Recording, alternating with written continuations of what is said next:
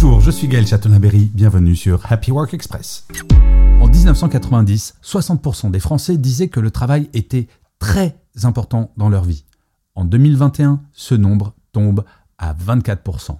Et aujourd'hui, l'IFOP révèle que l'importance du travail reste stable avec 84% qui l'estiment important, mais seuls 21%, et c'est donc encore en recul, le considèrent comme étant très important. C'est un record bas qui persiste.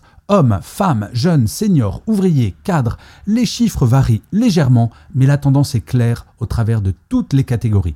Le travail perd de sa superbe, très probablement au profit de la vie personnelle. Et de vous à moi, au regard de la thématique de Happy Work, je trouve ça plutôt très bien que vous soyez très attentif à l'équilibre vie pro, vie perso. Oui, notre vie perso, c'est extrêmement important.